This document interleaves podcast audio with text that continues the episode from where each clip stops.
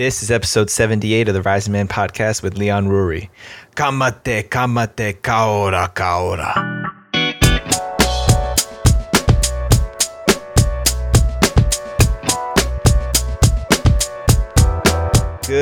Good morning, Rising Man family. Welcome back to the Rising Man podcast. I'm your host, Jetty Azuma, and I've got a very, very special guest for you guys today. Before we jump in, I am pleased to announce our latest event, Call of the Warrior. It's a one day immersive experience with 100 men. We're going to ignite our masculine power through the ceremonial war dance of the Maori people, the Haka. Mark your calendars for Saturday, September 7th in LA. You can register right now at rise.jettyazuma.com slash warrior. We've got early bird pricing at just $97 until July 15th. So don't wait to register, fellas. Get in now, get it while it's hot. And that leads me to my guest for today, the man who is going to be helping to facilitate this event, a man who's been on this show before, none other than the Leon Ruri. Leon is a man that I have known for about a year now, a very inspiring individual. After surviving his own long battle with depression, suicidal thoughts, and his personal rock bottom, Leon has transformed into an advocate for men's mental health issues.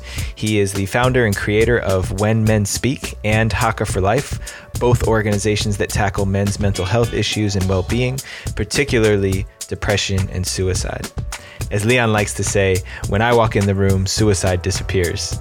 He is a New Zealander or Kiwi, for you guys who don't know, living in Australia with Maori roots, which he has connected to in his adult life in order to discover the ancient and powerful practice of the Haka, which I am so excited to have him bringing to the States in September. It's going to be incredible. So, in this episode, among other things, we talked about what we've lost as a society when men are no longer free to express themselves. We talked about the cost of having men who do not allow themselves to feel and to express emotion.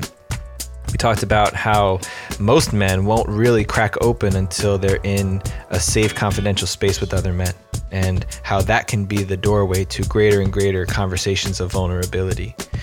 We spoke about why we are called to co create an event where men from all different cultures could learn how to haka, where that idea came from in the first place, and why we're so passionate about this cause. How we can learn more by sharing culture and the importance of following protocols to respect sacred traditions. Spoke about the use of the word warrior and what it means to be one, especially in modern times where not all of us are going off to battle. And lastly, why it's important to stand for our values and our beliefs without making others wrong. Among other things, you'll hear us talk all about the Call of the Warrior event. So stay tuned. Without further ado, Leon Ruri.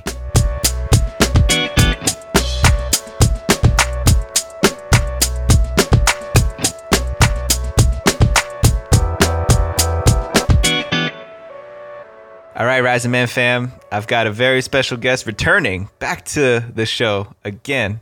My brother, Leon Ruri, coming in live from Perth in Australia. Is that correct? You're in Perth right now, right? That's me, brother Jetty. Uh, part 2.0, the, the second series. I don't know what they call it today. I feel like an iPhone coming back as the upgraded version from a year ago, but I'm coming to you live from Perth in the land down under. Yes, sir, man. So we were just talking before we started recording that it was it was just about a year ago that I reached out to you because I had seen your video that Haka for Life put out from Anzac Day.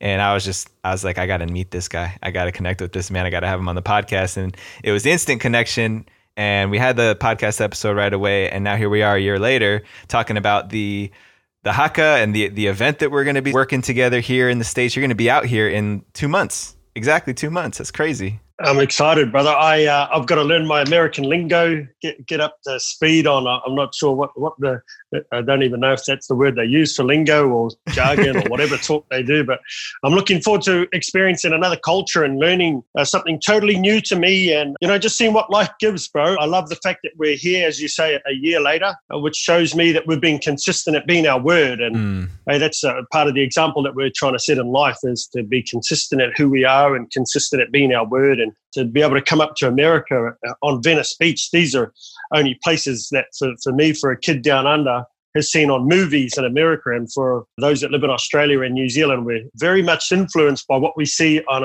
American television or Netflix is big these days, mm-hmm. certainly down these ways. And a lot of the perception of what I shaped about America growing up was all about movies. And I remember seeing Venice Beach on, on a lot of movies. So I'm just so excited, man, to come up there and experience it myself in the flesh. Yes, yes, man. All of that. I mean, we're we're so influenced by what we see right? That's that's a whole nother conversation we get into, right? Especially in this topic of manhood, masculinity. How much of our version of man being a man and and owning our masculinity do we get from what we see on TV or in movies and the perceptions that are portrayed through characters and and storylines? But when you when you really put feet to the soil and you really get into this space in your life where now I'm a father, now I'm providing for a family now I'm working in the workforce, taking care of a community.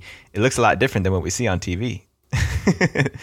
yeah, oh yeah, isn't it? You just those brought thoughts up about myself. I was just thinking where there's instances where uh, some of these movies that we see in life, whatever they may be, have a man or a male part being a hero or standing up to be inspiring or uh, sort of empowering people in different contexts. But sometimes I've learned immediately what I thought there was in life. People don't always want you to be that man that stands up and is loud and mm. tries to rip people up or you know encourage or empower them. So it's been a, a, quite a learning experience. As you say, a father. I'm a father myself. I've got four children of my own, two daughters and two sons, and that certainly changed my perception on life and how life came at me and how I deal with things, as well as being a single father. My children live with me full time, is really learning how to be a greater communicator with them and seeing how, for being a male, uh, how that masculine energy was there present in the house, and to a lesser degree, that feminine energy, which is that nurturing energy, was absent in the house. And me sort of crashing off the walls of life and learning that that's not always effective, or just being able to see it and realizing, wow, I've got to cause myself to be a, a different way to what I have been in life for my children as well, to be able to nurture them. I'm not trying to fill the role of being their mum because, fortunately for my children, they still have their mum here, which is great, and she can be as mums are. Or, or you know, I'm lucky I've got my mum, so they have their grandmother around, and they have their aunties as well that are positive influences into their life too. So I'm grateful that that feminine energy is there. But this whole uh, journey of being a man gets shaped and shifted sort of every day, brother. Yeah, ain't that the truth, man? And that that's a really great segue into exactly what we want to talk about here. I, I already mentioned it in the introduction that we have our Call of the Warrior event happening September 7th down here in Los Angeles, Saturday. You're, you're going to be out here in the flesh, man. So really excited about that. But I want people who are listening, I want the guys who are listening to really understand the birth of this idea where where this where this even came from. Why why do we think it's so important for men to be able to express themselves? Because we as men have learned, at least I'll say for myself, I've learned that when I see a man expressing himself with his full energy and his full self, his full passion, desire, grief, energy, anger, all, all of that all mixed in one, it's seen as something that's dangerous. It's something that's scary. It's something that most people in our society can't handle. So, what are your thoughts about that whole perception of a man fully expressing himself and how that's received by people in our communities? Yeah, look, uh, today, in some ways, it's the most difficult time to be a man in life, I reckon. Mm. Uh, we're so shaped by society's perception of what a man can and can't be. Mm-hmm. Uh, even in expressing, like you say, hey, you get a man that's expressive. For, for, there's a lot of connotations that men aren't expressive. So it's like you need to talk more. You don't communicate, and that's certainly the space where we come from, and getting men to open up and communicate. But then if it goes too far the other way, then they're like, well, well, you can't you can't be that way. Yeah, it's not acceptable for a man to to manifest himself in that that situation or scenario. In some ways, I see it almost like a lion. You know, that if a man was a lion, people want the lion to be a lion without being a lion. E.g., he's not allowed to roar. Yeah, you know, and what comes with a lion is is the roar of the lion. Uh-huh. But yet, society in so many uh, areas have men boxed up in a way where, hey, we want you to be a lion, but don't roar. Right. Well, hang on, I, for me to be that, I've got to be every part of being that. Right. well, we hey, we like those certain parts of who you are and what you want to be, but we're not really aligned to you being that particular way. Right. And and I want to I want to be clear that it, this isn't this isn't about poor us because we're we're we're responsible for this oh, as yeah, well. You know, we've because yeah. we oh. we've we've squashed that down. We've allowed it to be okay for us not to express ourselves fully. And yet, I agree with what you said is if if you want the lion, then you have to be we have to be ready to receive all of that to take in all of what the lion has the roar the the highs the lows and and all of it. And i think there's so many men suffering because we haven't gotten to just be lions. We haven't gotten to just be our, the full spectrum of what a man is. And now we're starting to reclaim that and we're starting to revisit what does that really look like? Because a couple of generations have gone by without us really seeing what that is. Yeah I, and i love that brother that you say that full spectrum of what a what a man is. If we look at sort of the negative impact that men have been where they're destructive, where they might, uh, you know, hey, domestic violence, violence against others, or anything like that, or uncontrolled anger issues that may manifest in relationships or in, in community or, or even in their workplaces and in their homes. People would say, hey, that's the manifestation of what it looks like unleashed, or that's a poor representation of men. But what I see in that is that there's part of it when you talk about the full spectrum, if we could use that word as an example of a, a, a measurement as such, is that what's missing inside of that is that ability for men to be able to understand the impact of those behaviors or to have that access to expressing themselves in conversations and contexts like this to talk about our feelings. That's what I noticed for myself is I wasn't equipped in life to know how to articulate myself in this manner, even sitting here as a simple conversation as this is, to be able to talk about my feelings and say, hey, this is what was going on for me in life. And I just didn't know how to say it. How mm. I would manifest it was, hey, getting on drugs, getting on alcohol, and, and trying to write myself off, talking shit, being a liar, being a cheater as well in, in, relationships as a means of trying to deal with what was going on with me. And it had a negative impact on those around me, it had a mm. negative impact on myself and my relationship, my children, my loved ones mm. because I didn't know how to articulate myself in a manner which could avoid that, but yet at the same time have me express myself in a positive way, much like I do today. I mean, life's a lot different today, but that's what I see as missing. So when people look at that sort of stuff and go, well, hey, here's here's what happens when you you know, men are a particular way, that they're, they're angry. That what I would say is that for a lot of those men, there are things that are missing, including conversations like this, mm. including men like ourselves that are, have the ability to articulate ourselves and create conversations like this. I think it's really, really important for us to be able to empower men to be able to be a positive support to society that we continue these conversations. I think there are conversations that uh, only men can have with men. Mm-hmm. It's certainly something that I've learned on my journeys, brother, since we connected last year and creating the first haka and corroboree down here for an Anzac Day service in Australia and New Zealand, or in the world, in fact. But I've learned a lot from the Aboriginal culture here is that they have things called yarning circles, and they have men's only business and women's only business, which is what I loved about your intention and, and everything that you're out to create is that these are, are men's circles and I believe that men, there are conversations that only men can have with men and men have to have mm-hmm. with men. There's a part of us, I suppose, even looking on the spectrum, if we were to measure men's talk, is hey, man, you've got to man up. There's, there's, there's some conversations that we as men have to have uh, directly with our brothers to be able to change the course of their actions, to be able to change the course of their life and where it's heading if it's going to have a negative impact on themselves and others in our society. Yeah, yeah, that's, I mean, we talk about that a lot, just how important that is. That it's not to isolate ourselves from women. In fact, there's certain conversations that men can only have with each other that breaks the breaks breaks things open to begin with. There, there's some men who are so bottled up, who are so suppressed, so confined within themselves that until there's a safe place amongst men, they're not really free to open up. And there's certain things that will only come out in the safety of that space with men that needs to happen first before a man is is confident and comfortable sharing himself with in, in, other circles. And I think that that's it may not always be the case, but I have certainly seen a lot of magic come from a man who's never shared anything about himself before, stepping into a circle where men will see him, who will not judge him, and who will provide a space of of confidentiality so that he knows that I can say anything here, it's not going to leave. That's really powerful. Yeah, yeah, it is, man. And hey, one of the other things I love too, brothers, when you talk about that that safe space, I see the, the importance and the relevance today to expanding that space where men can express themselves and have others to share with and to, to be able to be heard and, and understood. And how we increase that space is exactly uh, the way that we're doing it now. Right. either holding events or creating podcasts like this, um, having people see a demonstration of what it's like to men to communicate Mm-hmm. I had a friend on the weekend. I was doing a course here in Australia, and he got quite emotional during the course and, and left the room. And I went out and spoke to him. He's he's very well uh, credentialed in, in, martial arts. He's uh, just about master level in a particular martial art that he does. But he shared with me that he's moved to the city recently, only within the last year. It's a Perth from the east coast of Australia. It probably doesn't give too many people a ge- geographical sense if they're in America there. But if you're on one side, he comes from the other side. Which is a long way like away. That. That's a long way away too. Yeah, which, yeah, and it's a long way away here too, uh-huh. in Australia as well. But he said, "Look, you're the only man that I feel that I can open up to, that I really relate to."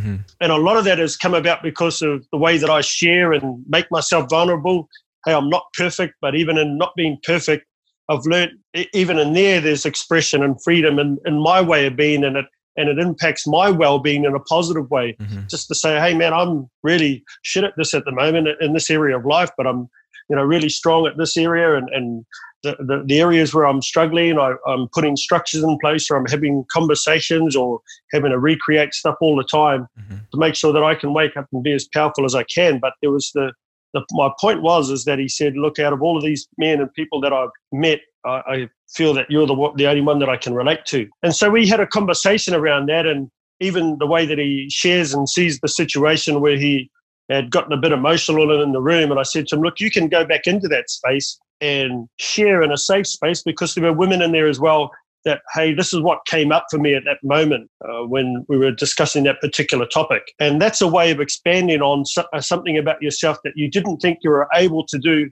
before we had that conversation. So, inside of us sharing, there is for us men that I suppose to a degree, not that we're measuring that we're better than anybody else, but seeing those opportunities where we can actually encourage a brother to then go and have a conversation where he is able to articulate himself and grow in a particular area that he may not have been strong at before that conversation. Mm-hmm. Yeah, man, that's that's that's a beautiful story, and, and I've got I've got a ton of those too of of men who have shared something similar where I, they don't feel safe until they have that that that sometimes it's a one to one connection, sometimes it's a small circle of men, but until that happens, it's it's like a stepping stone to feeling safer in other contexts, and I think that's actually a really great shifting point because my belief, my my assessment of masculine culture, male culture, men's culture is that we've just learned to bottle things up.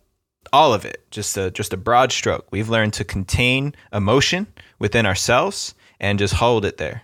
Hold it there because either we haven't learned how to express it or we've tried expressing it at a young age and had some experience where it wasn't safe or we were reprimanded or punished for it or whatever it was, we learned that that was not okay in a broad sense, it's socially unacceptable. It's socially unacceptable for a man to be at the full expression of his anger. Now, destructive expression, that's a whole different that's a whole different story. But I'm just talking about a, like a, a man's ability to go into the middle of his front yard and just scream at the top of his lungs and bang his chest because he's just stressed out.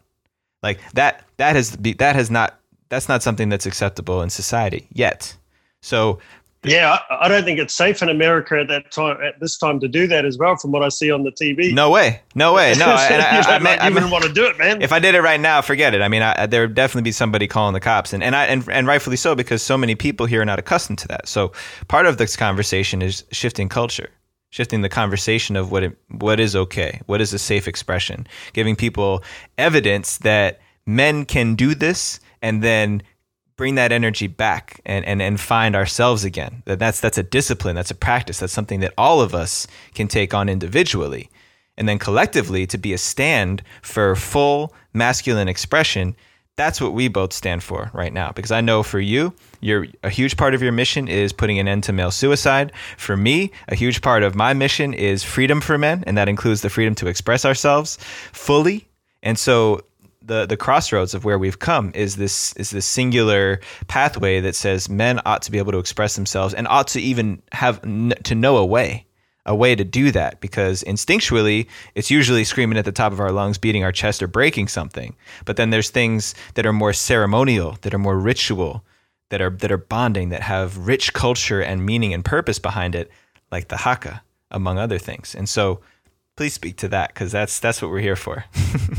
yeah, and, I, and, the thing I love about you creating that conversation inside of this conversation, brother, is that those those are sustainable, healthy ways for us to be. Yes. you talk about that destructive behavior of lashing out when you're angry. Hey, we can't sustain it. It's, it's not healthy. It has a negative impact on us. It has a negative impact on those around us as well too. Mm-hmm. But when we talk about these rituals that we can create of expressing ourselves in a in a positive way, it, it certainly is a lot better for our well-being. I think it shapes the man that we want to be in, in in the world and in society. And for me, yeah, a huge part of that is the haka. I'm I'm so blessed as well as so many other Maori people, Indigenous people to New Zealand are so blessed that we have the communication form of haka. We are the custodians of haka, and being able to express ourselves so powerfully, so positively, and with every ounce of our energy that we're able to generate there's certainly a space and a place that has created for me a sense of who I am for myself and who I can be in any particular space. I've probably do the haka a few more times than the average person, and so too do our crew that are part of my Haka for Life charity down here in the land down under because we get to perform it time and time again. And so too for those people that are in Māori culture groups and Kapa Haka groups. I know there's a number of them in America too, so hopefully we'll be able to meet some of them. But the practice of doing haka all the time has you be a certain way. And I've noticed that when I every time I've done a haka and then afterwards you just have this sense of freedom. Maybe it's a chemical that comes up in our bodies or whatever it is, but I, I really love that ability to be able to express myself through the communication form of haka. I've, I've noticed for myself, the more and more I've, I've, done the haka, the stronger and stronger I've grown my self belief of who I can be and who I am in any particular space. That's beautiful, man. And I know the first time that I saw a video of the haka being performed, it just it completely everything stopped around me. And I think it's also the reason why I have I think a lot of men we love watching these these hero movies whether it's like the, the, the superhero, a little more fantasy style heroes, or war movies where we get to see a main character being heroic. And th- there's always that climactic moment where you see the warrior just yelling or giving a really inspiring speech that gets the men to just rah, you know, to, to experience that energy. Visually, we get to experience that vicariously through through what we see. And I know when I saw the Haka perform the first time, it gave me that full body, you know, goosebumps, you know, feeling like, wow, this is this is a really powerful thing that I'm getting to witness here. And so recognizing that I didn't have something like that in my life, I still don't have something like that in my life. I'm just wondering, well, what have I been missing? and what what are the rest of us men missing that don't have that? Because the best I've got is just my instincts that tell me once in a while I got to scream and beat my chest, usually in my car so that I don't disturb the peace. And then you know then it's kind of a, a soft reset. But you know me, I'm a ceremonial guy. I'm a ritual guy. I've I've studied a lot of indigenous ways and a lot of indigenous wisdom, and I know that there's something special and sacred in that. So it's not just loud expression and hitting our bodies, right? It's t- tell us more about what haka is really about. Yeah, haka. Well, haka was originally performed as part of war parties, and and when those tribes were going to war against each other or, or, out to battle that they would perform the haka. It's, it's, a challenge to other parties. For us, if we bring it into the context of standing against male suicide, I haka as a, as a stand and a challenge against suicide to end male suicide. Mm. Inside of that, how I do that is by fully expressing myself and being able to alter the space through the vibration of haka mm. and my full masculine expression. So that's in essence to go back to the, the simpleness of explaining haka that it was done originally for war parties or to challenge other parties. These days, though, in life and in society, and to a degree of what I've seen, a manner in which we can use haka is to have men fully express themselves and women as well too. Women were such a huge part of the haka as well. And hey, when we look at the essence of life, they are the most important part of it because they are the life givers. Mm-hmm. Without women, we just simply don't exist. Mm-hmm. So there is to honor women and haka as well too. And uh, there's a lot of powerful ladies in, in this world that can haka probably harder than men and, and maybe th- that includes myself as well too. but being able to use that expression of haka in, in this battle where men are being silent is that I want to connect them, like you're saying, brother, that you don't don't have that now. I mean, we're going to give an access to those men in America to this form of communication that we as the Maori people are custodians of. To have them connected to a way of being that they never thought that they could be, but that in actual fact exists inside of all of us anyway. Mm. So when you talk about feeling goosebumps and, and really being moved, that's what we're going to connect these men to. That's the whole reason why we're coming up to America to teach them the history of the haka, to get them connected uh, about a particular way that they can be, and to really have them master how to positively manifest yourself with your masculine energy Mhm. and to be able to alter any space. And one of the things that I've noticed whenever we do haka is that people will often talk about the fact that they had goosebumps and uh, for ladies as well, in particular, what, what I've noticed in, in those spaces when ladies have communicated that have seen it for the first time is that they initially they they're very very scared Mhm. because it's uh, you know the the vibration of it is so powerful and they're like wow they, they actually come up quite scared and then the longer they stand in that and see these men expressing themselves and that it's not a threat in a way that nobody's advancing to harm them or anything but it's literally a man standing there expressing himself in his fullness is that they then start to become uh, overcome by emotion because they really get connected to seeing, oh, this is a man in his in his full truest form, really expressing himself in a positive way with everything that he is. And I uh, to speak to, to women in particular in the way that they may observe that, I think a lot of them uh, are really after that. You know, hey, Mm. men, that's what we want to see in our men, Right. and they don't see enough of it. But to then see it in its truest form, no matter who you are and no matter where you come from, and I say that uh, for all men, that they would look at all men. It's not particular. Hey, only this race can can conjure that up or replicate that sort of stuff or be able to perform that way. My experience, and because I've opened it up to men from all different nations, is that it doesn't matter where they come from. Ladies really, really connect to it, and then so do men as well. I recently done a haka here to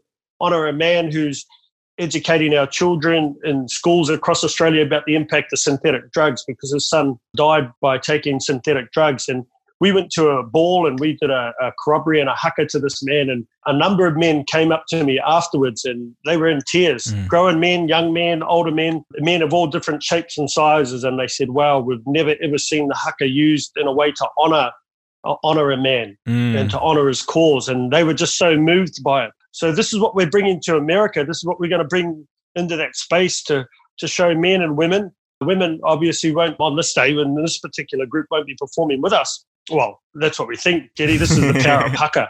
When you've got people that haka, and hey, there might be people from New Zealand that are there on holiday. There might be local Māori. I know there's a lot of expat Kiwis that live in the Los Angeles areas that once they know that there's a haka on, they'll come and haka Yeah.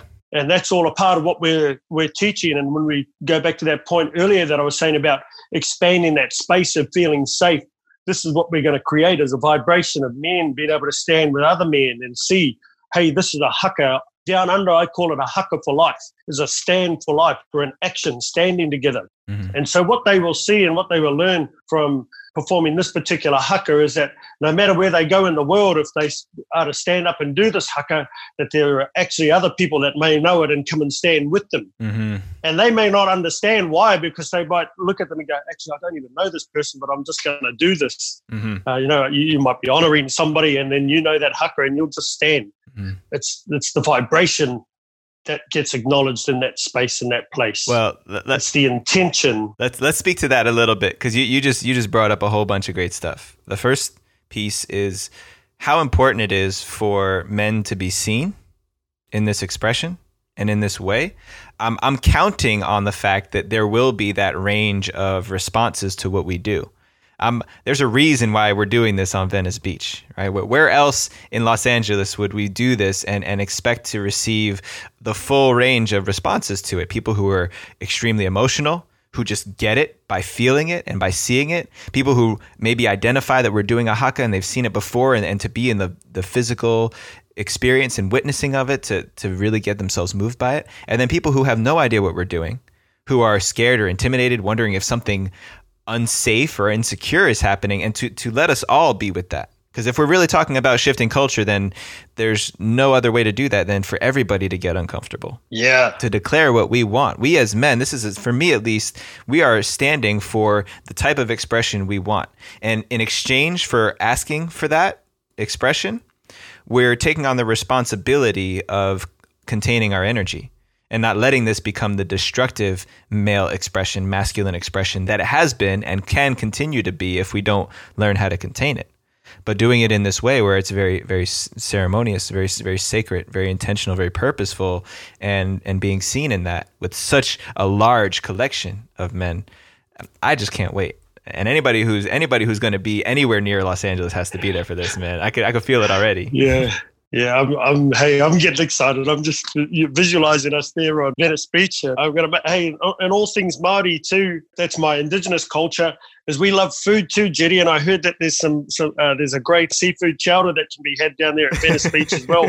So as well as coming up there to haka, yeah, we inherently have this inbuilt mechanism that has us drawn to food. Yeah. So I'm also looking forward to doing a haka and then having a big feed afterwards. Well, that's the only way to do it. I mean, that's that's that's across cultures, right? We we do something really big and then we eat to celebrate. That's the only the right way to do it. So we'll definitely be doing that. But speaking speaking of which, I wanted to talk about our intention behind this and just the larger conversation of culture.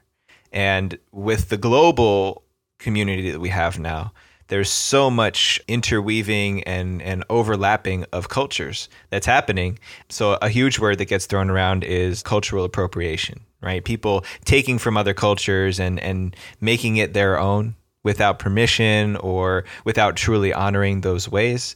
There's also this term cultural appreciation, which is being able to share and exchange these ideas that have been long-standing traditions in in different cultures and different people's backgrounds so that we can really become this blended human culture, human race that we are. So I know for me, I'll just I'll say very transparently to be the steward of an event with a with a ceremonial war dance that I've I, I really don't know very much about other than what I've learned from you and what I've learned from other folks has been very edgy for me because uh, obviously we're doing this in partnership. I talked to you about this offline, so I know you know where I'm coming from. Um, yeah. But it's it's been it's been edgy. It's I know it's an edgy conversation, and anything that we do that starts to walk the lines of, of cultures and things that people really hold sacred is is immediately going to be triggering. So so what are your share share your beliefs on how we're how we can be exchanging cultures and what's even the, the benefit of that? Absolutely, brother. Hey, and I love I love what it brings up for you. You know that like that uh, the, the different sort of mindsets and and your thinking behind it because in some ways the epidemic that i'm so passionate about ending which is male, male suicide or suicide in general quite often that's the way that people are around that conversation when they're not sure about what's appropriate, what's not appropriate, that'll actually have them stopped and maybe not talk about it at all or avoid it. Mm. I acknowledge you, brother, for even though those things were there present for you, that you went, hey, you know what? I'm still going to create this conversation. Mm-hmm. And I'm going to go and dialogue with somebody that's uh, maybe able to impart some knowledge on that and be able to co create it with me. My take on it, my personal take on it is like I said earlier, that Maori, uh, who are the indigenous people in New Zealand, we are the custodians of haka. And for me, what I have seen from my culture with the art form of haka is a way to express ourselves in this world today that can save lives. Mm. That you are right, that other cultures don't have an access to being able to express themselves in this manner and inside of myself connecting to my culture stronger than I ever had before and continuing to, to do that is that I saw this way of being that actually helped free me and to free my mind and to have me in a better space and a better place than has ever been. Mm-hmm. I'm passionate about our indigenous cultures because I believe it as an underlying sense for myself that the, the, the health and well-being of our world is connected to our connection or disconnection to the indigenous cultures of each land. Mm-hmm. And so I am so passionate about us being able to collaborate with other cultures, to go to other countries, to honor the indigenous cultures of those other countries. And part of that, we call it tikanga or protocol in, in the Māori culture, is that as part of our the tikanga, the, the protocols that we have to follow and these will ex- these exist in all indigenous cultures that's what that's why there's beauty in learning about these indigenous cultures because of the alignment and the ceremony and the and the practice of things that you do repetitively to honor things other than yourself is that we will meet with the Tongva people they're the Indian local Indian people of that area. That's right, mm-hmm. isn't it, brother? That, yep, I think I've got the pronunciation right. But you know, part of those conversations that we've had with you is that it is absolutely paramount that we meet with the, the local custodians, the, the custodians of the land or traditional owners. That those are different phrases that we use down under. I'm not sure mm-hmm. what they use up there to describe uh, the people of the land. In our culture, we call them the tangata whenua. You know, the people of the land is, is who they are and how I see them. We will meet with them even before we have this event and, and host this event. We we as indigenous culture, as an indigenous culture, can't just go into somebody else's land and practice who we are and, and what we do, and without honouring them because it is their land, it is their space, and mm-hmm. uh, that's another part of this journey for myself on a personal level. I've always had this connection for American Indians or in America, actually too, for myself, is that I've always felt that I, there's something for me in America much like there has been in Australia that when I was a teenager at high school, I remember being in a particular classroom and I just had this really strong sense that I would live in Australia. And I just knew that I was going to be there for many years. Mm. It is the same thing that I've held in inside myself for America too. And I remember getting a, a little a jersey, uh, the San Diego Chargers. I never forgot them. So that's my team. I, I got them at, at, a primary school. They had the lost and found, and nobody had claimed the shirt for a while, so I did, and I became a San Diego Charger. Um, and I've never forgot that place. And you know, but this connection to the, the, the American Indians, I just love their vibration, man. I, lo- I love who they are, and I want to come and learn and to, to be able to come and honor them and to uh, to share with them what we want to want to bring to their land. That we're not there to dishonor them in any way that we are there as a stand with them and for them and mm. and to learn from them if we can be able to create something that has a positive impact on on their land mm. um, then i'm just so grateful to be a part of that and further to this conversation about what's culturally appropriate there are people uh, no doubt brother that that don't align to me uh, going around the world and teaching people haka to a degree that has changed a lot, especially in New Zealand. And a lot of that has to do with the success of our rugby team in New Zealand, which is the national sport, the All Blacks. And the, and the All Blacks are made up of uh, different nationalities, even though they're from New Zealand. There, there's lots of non Māori that actually play for the All Blacks. Mm-hmm. However, the haka is performed on every occasion that the All Blacks play or, or take to the field. And in fact, uh, that's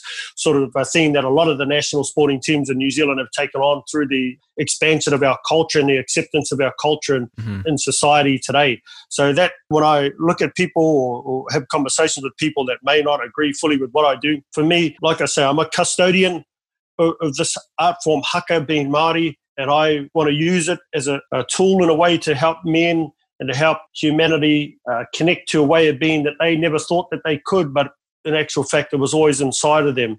So mm. it's something that I truly believe that we can take around the world and, and share with anybody, anywhere, anytime.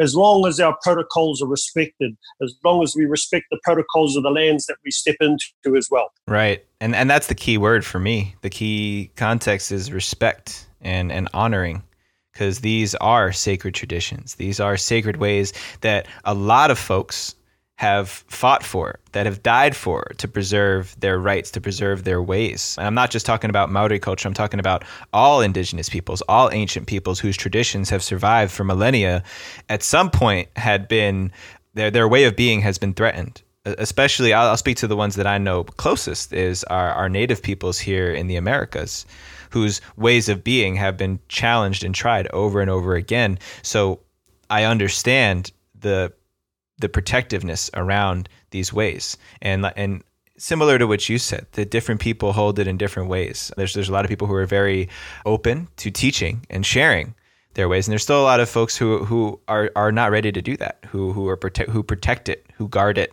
for for themselves and for their people. And I'm not one to say if one way is right or wrong I, I know that it's my belief that if we really want to solve global issues, then we have to truly embrace each other as brothers and sisters. And that means creating a truly global community. And a truly global community has no boundaries. We have no lines. We don't draw differences and delineations between each other. We just continue to be who we be. I share with you the best of what I know. You share with me the best of what you know. And that's how we continue to grow together. And that's the opportunity I see here is again, it's going to make some people uncomfortable. Just the fact that we've got a guy who's originally from New Zealand, coming from Australia, teaching us uh, a Maori tradition on American soil. That's that's not something you see every day, and yet it's exactly what we need, in my opinion, to come up against these greater global issues that we're having. You know, yeah. poverty, climate change, economy, war, all of that stuff is only going to be resolved when we're truly working together. Yeah, yeah, you're so right, brother. And, and here's something in the background of all of that that I've learned about suicide. Mm. It does not discriminate. Mm-hmm. It does not matter where you're from, who you are. It does not matter your social status or anything like that. What culture? You know, whether you've got money in the bank or you haven't, whether you live in a home or you don't, suicide does not discriminate. It's out to take anybody, anywhere, anytime. So if that doesn't discriminate, any time that I discriminate um, in any situation or conversation when we're making a stand against suicide, we lose. I lose. Mm. Those people that I'm standing for lose. Hence the reason why I say, hey, I want to come to this land and bring this culture of mine. I truly believe that by not discriminating and being able to share that with human beings, that we can save lives. Mm. I'm not there to dishonor, to discriminate against the, the, the Indian people or non-Indigenous people of that land. It's there to share as one. Yeah. I'm bringing the intention forth to save life. Mm. It's not to end life in any way. And sometimes that's what people can forget. We get caught up on all these, uh, I suppose, uh, don't sweat the small stuff. Mm. I, I, don't know whether that's an uh, expression. Do they use that in America, brother? Yeah. Don't sweat yeah, the small stuff. Oh, yeah, that's, that's, an American. That's an oldie, oldie but a goodie. oldie but a goodie. Oh, that's another one we use down here too. I like that one as well. yeah. We're not so different, you and well I. yeah, yeah. Hey, learning that we're all the same. See, that's what happens when you don't discriminate. You get to understand each other better. Yeah, you know, but that's that's the fight behind all of this is to be able to connect us with each other and to each other. And in, and in seeing this, and when we talk about men from different cultures, hey, men and women doesn't matter whether we're American, Australian, New Zealand, or where we're from. Uh, the essence of everything, we're we're the same. Mm. I'm sharing a conversation with you about suicide or about a, an event that we're creating to have men express themselves. Why? Because we're suffering the same impact in the society and the way that this world's created today. Mm. Uh, that's why I'm so passionate about the indigenous cultures as well. It, it, there is absolutely an access to the well-being of our planet by connecting back to the indigenous cultures and understanding them. And this is another part of the conversation, especially for those indigenous people that uh, really, really want to guard what we have. And when we look at the impact of colonization around the world, hey, a lot of those things, and especially something that I've learned in Australia, the reason why they didn't want to share their cultures is because they lost so much of it. It was taken, mm-hmm. it was destroyed, their way of being. But more so now today, I see a world that's actually open to understanding more about the indigenous cultures and their protocols and their ways because a lot of people don't know a lot about them. However, what I'm finding is that when we express and share our indigenous cultures in a way that we can articulate them because we've been educated and trained to be able to uh, deliver communication in a particular way that non indigenous people understand, once they uh, are connecting to these indigenous cultures, well, they're seeing an access to a way of life, a, a way of learning protocols that is absolutely of a positive benefit to them. And in some conversations, it's even recreating or rewriting what they thought was the history of these indigenous cultures and the types of people that they were, right. e.g., savages or you know, people that weren't mainstream society or they were negative sort of concepts that they're actually seeing the opposite of that, which mm-hmm. I know is another whole different conversation, which I'm up for any other time as well too. yeah, it sounds like we're sizing up a part three already. Uh, another year from now or something. we, we, might be in like a Netflix series here, brother. We come back with a, you know. Yeah, a year from now, who knows, man? The the, the, the, the, documentary about our journey is going to be is going to be out there. But before we start to yeah. wrap up this conversation, because obviously we can go on forever about this this this dialogue that we're having. I want to share a story, and then I want to get some of your insight on this. So yeah, great. So we launched the we launched the event last week, and got a tremendous tremendous response to what we're doing. Men, women, all, all people all over the world. In fact, we've got multiple men who are flying from outside of the country to be here for the event. I don't know if I even told you that yet, but so clearly the impact has has made some ripples already just in the past week. And along with that, there has also been a smaller cohort, but definitely responses of people coming at what we're doing. And um, one that really caught my attention was there was a guy. I won't mention his name. I don't want to put him on blast, but he made some sort of comment about you're using because since our event is called Call of the Warrior, he said you're using the word warrior very liberally. And I just kind of wrote back and said, "Hey, man, you're free to think whatever you want."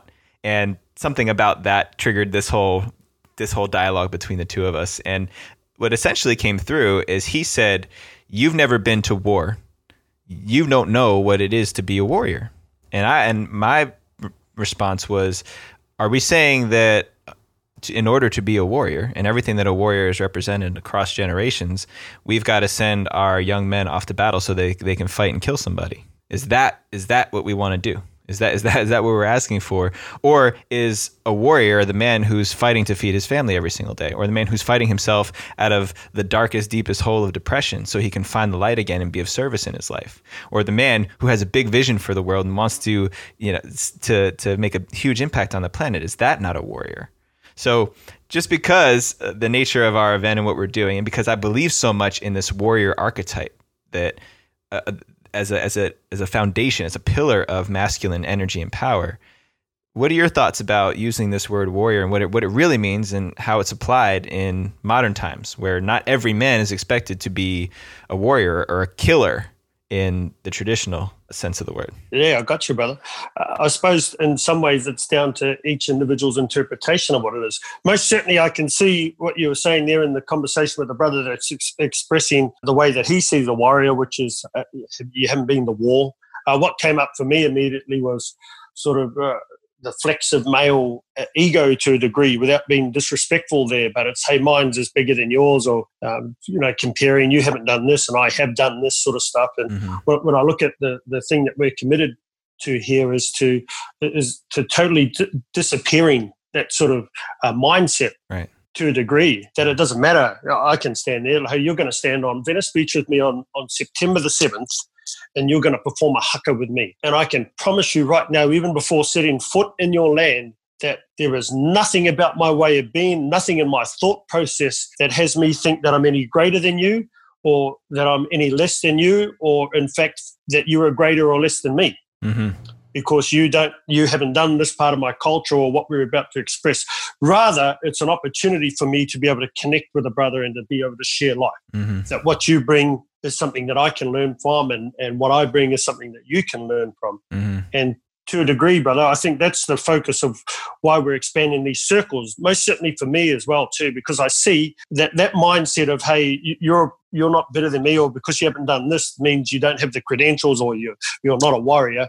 It doesn't benefit us, you know, in, in, the longer scheme of life, or even inside of our relationships in life. Right. Because I have no doubt that the minute that that person or that man or, or myself, uh, if I use that as a measurement that I'm good at something or not good at something, the moment that I feel vulnerable and I'm not able to maybe source the, the, the experience or to justify why um, I'm participating in this or why I want to do that, the, the minute that I'm not able to do that and it disempowers me, what we're seeing in life is that men are taking their lives. Mm-hmm. That is enough for a brother to cancel himself out of this this game that we call life. Mm-hmm. So that's what we're out to to really transform.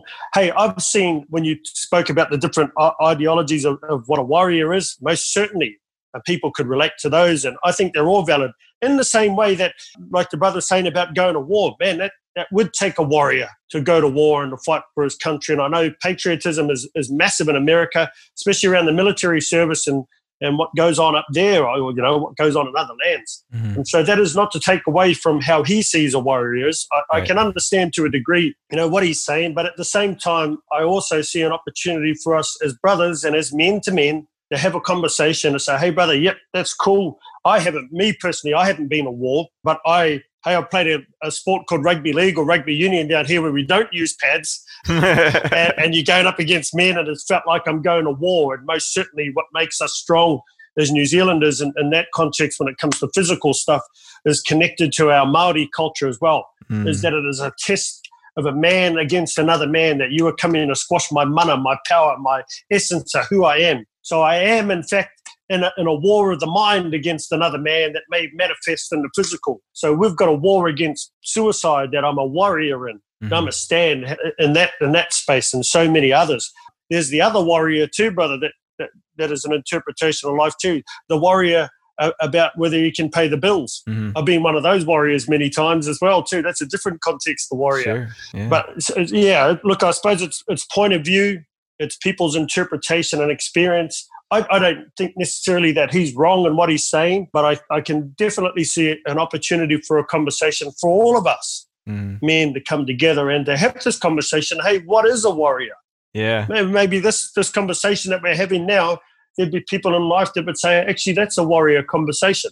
That, that two men can have a conversation about not making others wrong, um, about seeing other people's points of views and, and, and understanding it and saying, actually, yeah, look, you, you're not wrong, but there's some other ways that we can see this as well. There's uh, other examples of how men are warriors. Mm-hmm. And it's totally up to us at the end of the day, too, how we use a word. I suppose there's to a degree to be responsible about it. But for me personally, hey, I don't have any issue in the way that uh, warrior is being used in this context to create this event and to have people come. In fact, I think it's an opportunity for people to see and to judge for themselves whether we're using that context liberally or in a way that's disempowering. Right.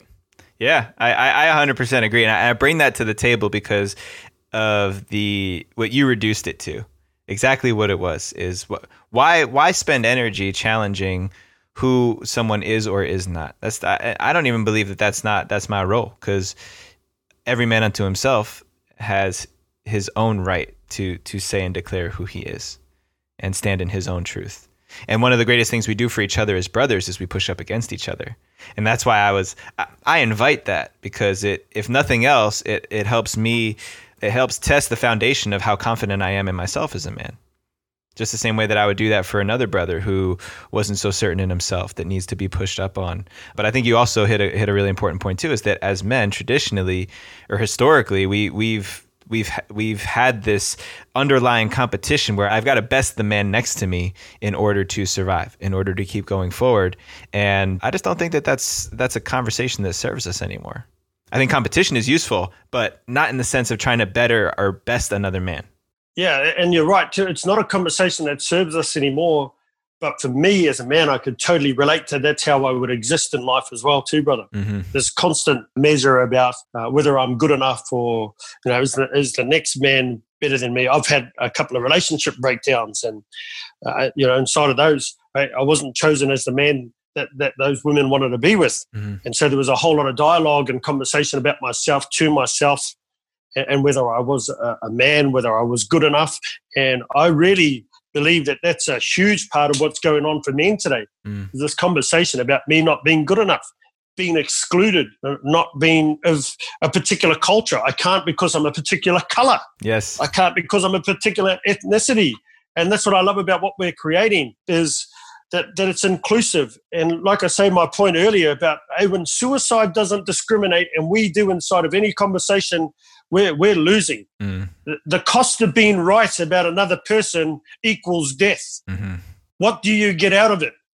Mm. By continuing to fuel it and to continuing to remain right. You know, for me, it's like, fuck that, man. You're going to kill somebody.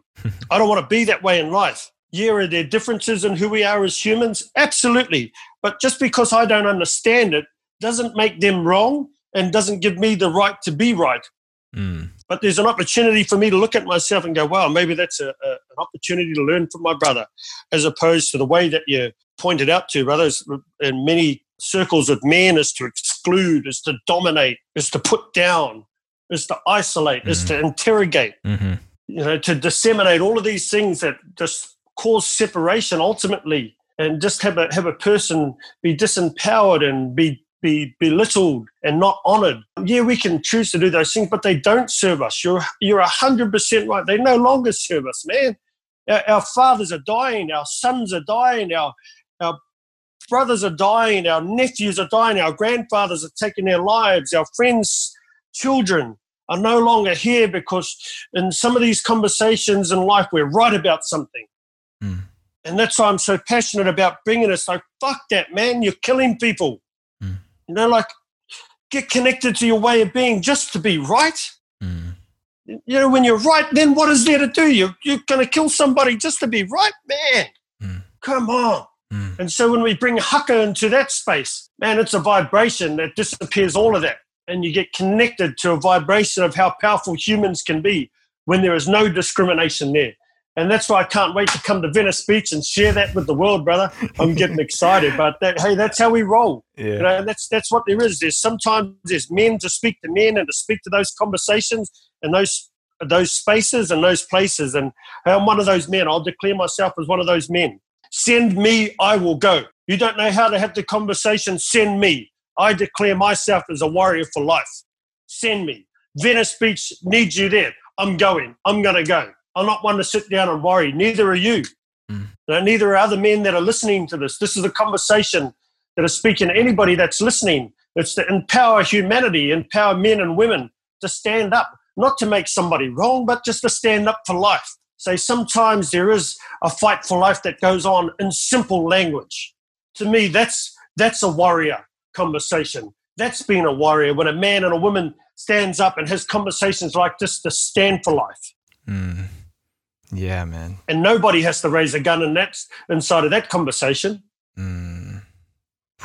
Nobody needs to bear a weapon Hmm. that can cause another physical harm. It can all be created and recreated simply through language. Yes, man. Yes. I, I love what you uncovered there. It's something that's really working me right now is why would we work so hard to get connected to our beliefs just so that we could be right or just so that we could make everything else wrong? What what is the use of that? What is the use? Why why not be simplify it to what you said to be so strong and so convicted in our beliefs that we stand for them, but not to make anything not to make everything else around us wrong, but simply to stand for what we believe. And to not make not not not even to involve the rest of it. To allow the rest of it to be, but to put our energy not towards making things wrong, but towards feeding what we believe in, what we stand for. Because underneath that, then we don't waste energy battling against each other. We just keep serving the beliefs and the values that we believe in. You don't have to protect that.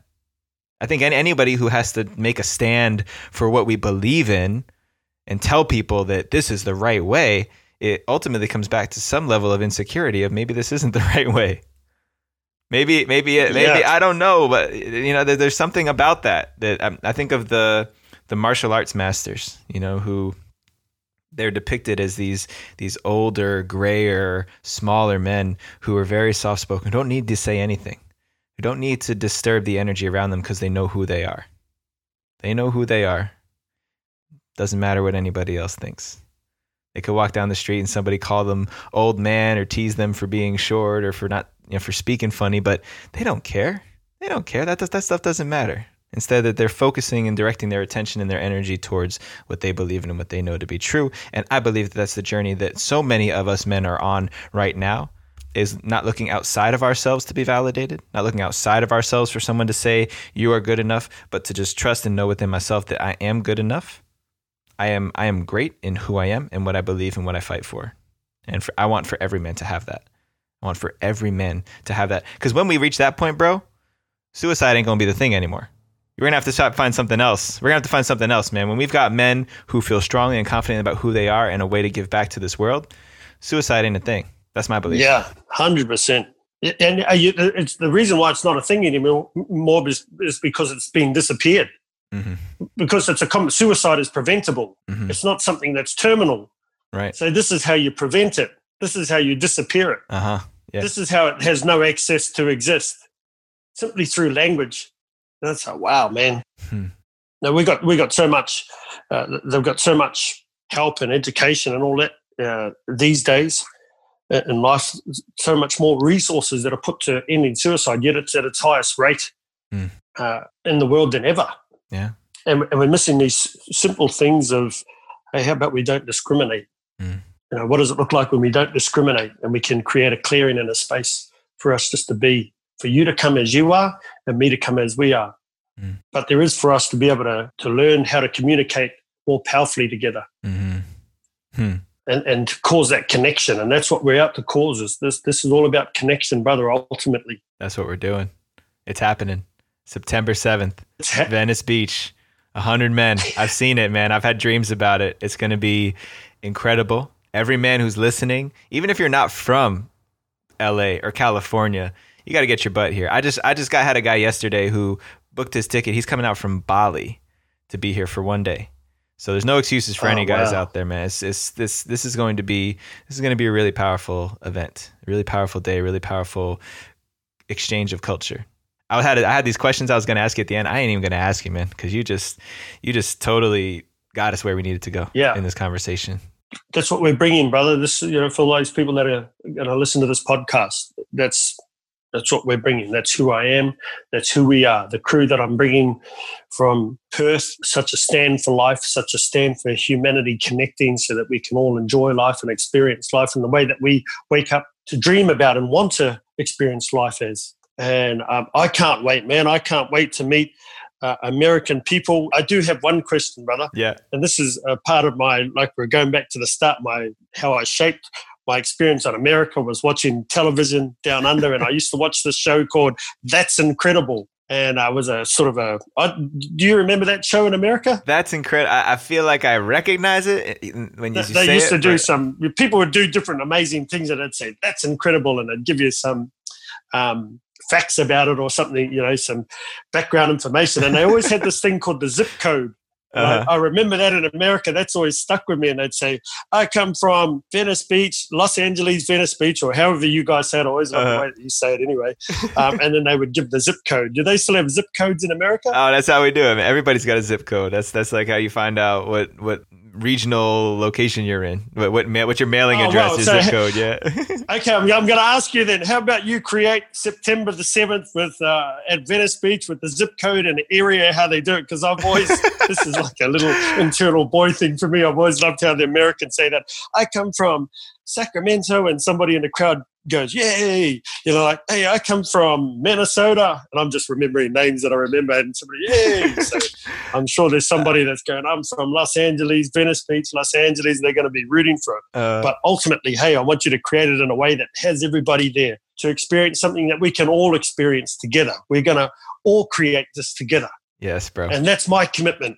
What was shared today on the podcast is the commitment. I know that I speak on behalf of my brothers and sisters that I'm coming uh, from Australia with. Um, that's the vibration that they are and who we are as a stand for life and to be able to connect them. And we're looking forward to meeting them just as they are to meeting us. Yes, yes, yes, yes. All right, man. Before we wrap it up, you guys can go and, and follow Leon on Facebook, Leon Ruri, R U R I.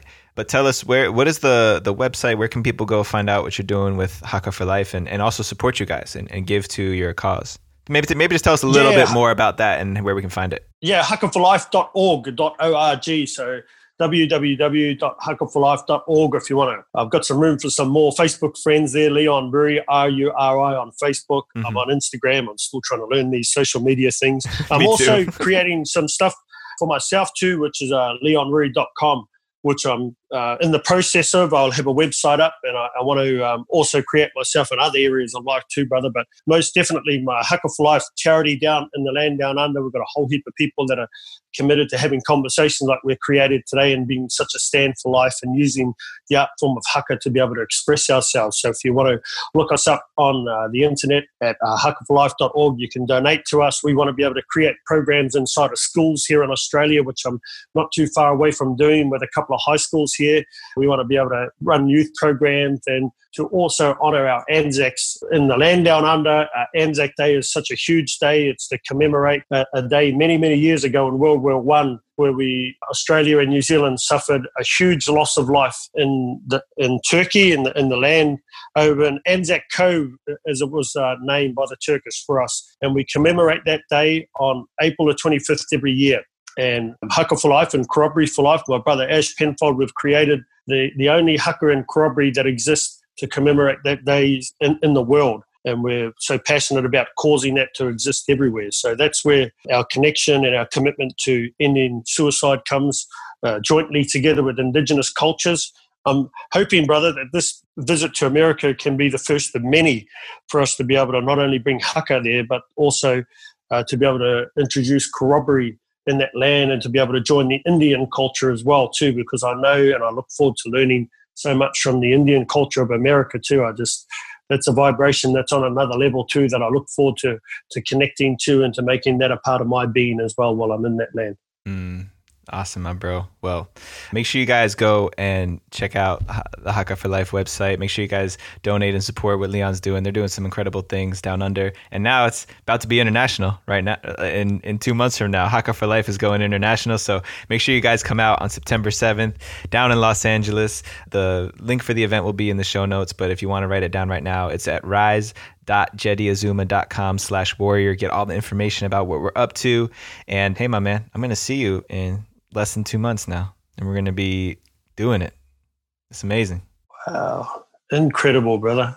Hey, I, I honor you. Um, I acknowledge you. I, I um, hey, I get emotional.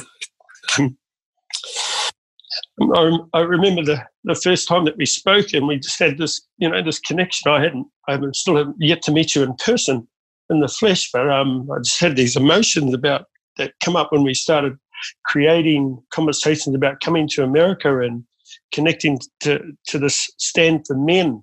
You know, it comes up for me now. But thank you, thank you. you know, because of you, I, am about to um, realize a childhood dream for me, and you know, it's just so special and, and honourable for you to be who you are. You're a dedicated father, and I follow your wife on on Facebook as well. Uh, I follow your wife on her journey and what she does, and it's just incredible the, the contribution that you both are to humanity and that you both are to your children, to the example that you are for men to be greater men and to be greater fathers. Just thank you so much for for being consistent at being your word and who you are uh, as a vibration in our world, brother. I, I so look forward to meeting you in the in the flesh and giving you a big brotherly hug and then to be able to come there and honor you to create the greatest haka that has ever been on Venice Beach, not as a way of being better than anybody else, but as the manifestation of the commitment that we are to humanity and to the lives of men and to disappearing male suicide. Mm. Ah, wow. Thank you, bro. I really received that. Thank you for such a genuine, genuine expression. I really, I really feel your heart in that. And and yeah, man, I could say the very same for you, just for being the type of man that you are, for being the stand that you are, for being a man who does whatever it takes, who's willing to say yes, and and for the trust that you have in me to to do this, to to come together, to come on the podcast, to come out to Los Angeles and to create something powerful together.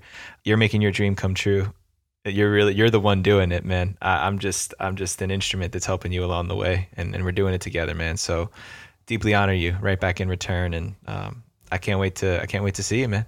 We're gonna we're gonna be doing this thing in just a few short weeks here. Yeah, yeah get there. Come on people. Get there. I want to meet you. I want to meet all, as many americans as i can. I'm getting excited again. And yeah I, I, hey i'm just uh, yeah, it's just mind blowing, and I know the people we're bringing are just as excited, man. It's a great opportunity. I, I could talk about this all day, every day. I could talk until the day that I arrive there, but let's get this podcast done, brother, so our people can connect to it and share it, and and you know, for those people that are listening to this and you're thinking about maybe wanting to know about another culture, I encourage you with everything that I am to just make the choice. You know, register, get yourself there, have conversations with friends. You know, if you don't think you can get there by yourself and you might need a friend, get there and come there and be with us. As you've seen through our conversation, there's no discrimination. That is not who you are, how you are, or where you're at in life. Come. It's just as much uh, a contribution for you to be there for me as I am for you. And for us together, we can create something that we can um, have, a, have as a wonderful memory there on Venice Beach. It'll be something that I will never, ever forget. And hey, same for my children. I've got children that'll be here in Australia, but they'll be able to talk about a time when their father went and what a great memory as a father for us to be able to create those sorts of opportunities for our children to talk about and to create those positive vibrations in the world. So get there, people, get there, man. It'll be great to meet you. And I look forward to learning the zip code Venice Beach, Los Angeles gonna, as well I'm too gonna, while I'm there. I'm gonna have to look it up, man. I, I, I don't know it off the top of my head. I know my zip code, but it ain't anything close to Venice Beach. You guys heard the man. Get yourself registered. Get yourself signed up. We want as much support from the men to be there to join us, and especially the women to be there on Venice Beach at sunset on September 7th. You won't be able to miss us. So if you're hearing this and you're saying I want to see this, then be there on the beach, sunset is going to be happening. But listen, brother, I love you so much. I'm looking forward to receiving you out here, welcoming you to the States. Yeah, I, I don't even know what else to say, man. I'm, I'm, ready to do it right now. Can you come out tomorrow and we'll go, we'll, we'll get this started? I'm there. I'm there. Yeah, yeah. Love it. Love it. All right, my Let's bro. do it, brother. Beautiful. All right, my bro. Be well. We'll see you soon. Man, I had so much fun recording this episode with Leon, and it was, it's always incredible to see him just go off, go go from straight from the heart. He's a man who speaks very freely from his heart, and especially in the last third of that episode, Leon was just leaning in hard to his truth, and I hope you guys really got to feel that. All this conversation about what we're really here for, our mission to serving men, serving the masculine voice, to end depression, to end suicide, to create a world where men are free to express themselves. That's what this is all about That's what this is about. And so I hope you guys get value from this episode. I hope you're inspired to join us on Saturday, September 7th. Go ahead and get your early bird tickets right now for Call of the Warrior. Head over to rise.jettyazuma.com slash warrior. The early bird pricing is only until July 15th, so make sure you get on that ASAP. Get your spot reserved, get your early bird discount, and uh, we look forward to seeing all y'all there. As always, check out the links for show notes and resources at therisingmanpodcast.com. That's where my man Julian Subic has been putting up information for each and every episode so you guys can follow these amazing men and women who've been coming on this show. And links and references we make in the episode are also cataloged there. So make sure you guys go check that out. Julian's doing an incredible job with all that. As always, please subscribe or follow us on the podcast app of your choice, leaving reviews, leaving comments, five star ratings if we deserve it. Please, please, please, we're making a huge concerted effort right now to get get more ratings and reviews for the Rising Man podcast, among other things, to help us rise the charts and keep going up and up and up so more men hear about us. But also, when we get more ratings and more reviews, we get the attention of more and more high caliber guests to be on the show. Not to take anything away from the guests who've already been on here, but I'll tell you guys straight up there's some people who will only come on this show when they see that we've got hundreds of reviews. So if you want to hear from some of the top of the heat type of fellas out there, then please leave those reviews, leave those ratings. We greatly appreciate everything that you guys have to say and share about the podcast. Check us out on Instagram at Rising Man Podcast. Rowan Tyne, my man at Rowan Tyne on Instagram, has been hooking us up with all the IG graphics and clips from every episode. Appreciate the work you're doing, my brother. Make sure you guys give us a follow and share the IG account with your friends so we can keep growing. Shout out to Sean Offenbach at Infinite Melodix at Infinite M E L O D I X. That's his Instagram handle. He is his dance card's filling up, fellas. Everybody, ladies, everyone out there. he's he's getting busier and busier, uh, which is a wonderful thing. Props to you, Sean, for everything you're doing, man. But if you guys have any needs when it comes to your personal branding, or especially with your audio engineering, editing a podcast, whatever type of ventures you're into, Sean is your man, and he's a hard ass worker. So make sure you guys hit him up on Instagram at Infinite Melodix. And last but not least, to round out my power team, my man Mark Rose, who has been serving incredibly as the leader of the fire circles, making sure everybody who's coming in gets welcomed in, posting the times, making sure that that whole community is well taken care of so that we keep building that fire. If you guys are not yet a part of the fire circles, make sure you check that out. You can support us and join us in the fire circles by going to patreon.com slash rising man, signing up for the $33 a month, get access to our private Facebook group, private Facebook community, monthly calls, all the good stuff to keep this Rising Man crew growing. All right, that's all I got to say for this episode. Until next time, rise up and claim your destiny.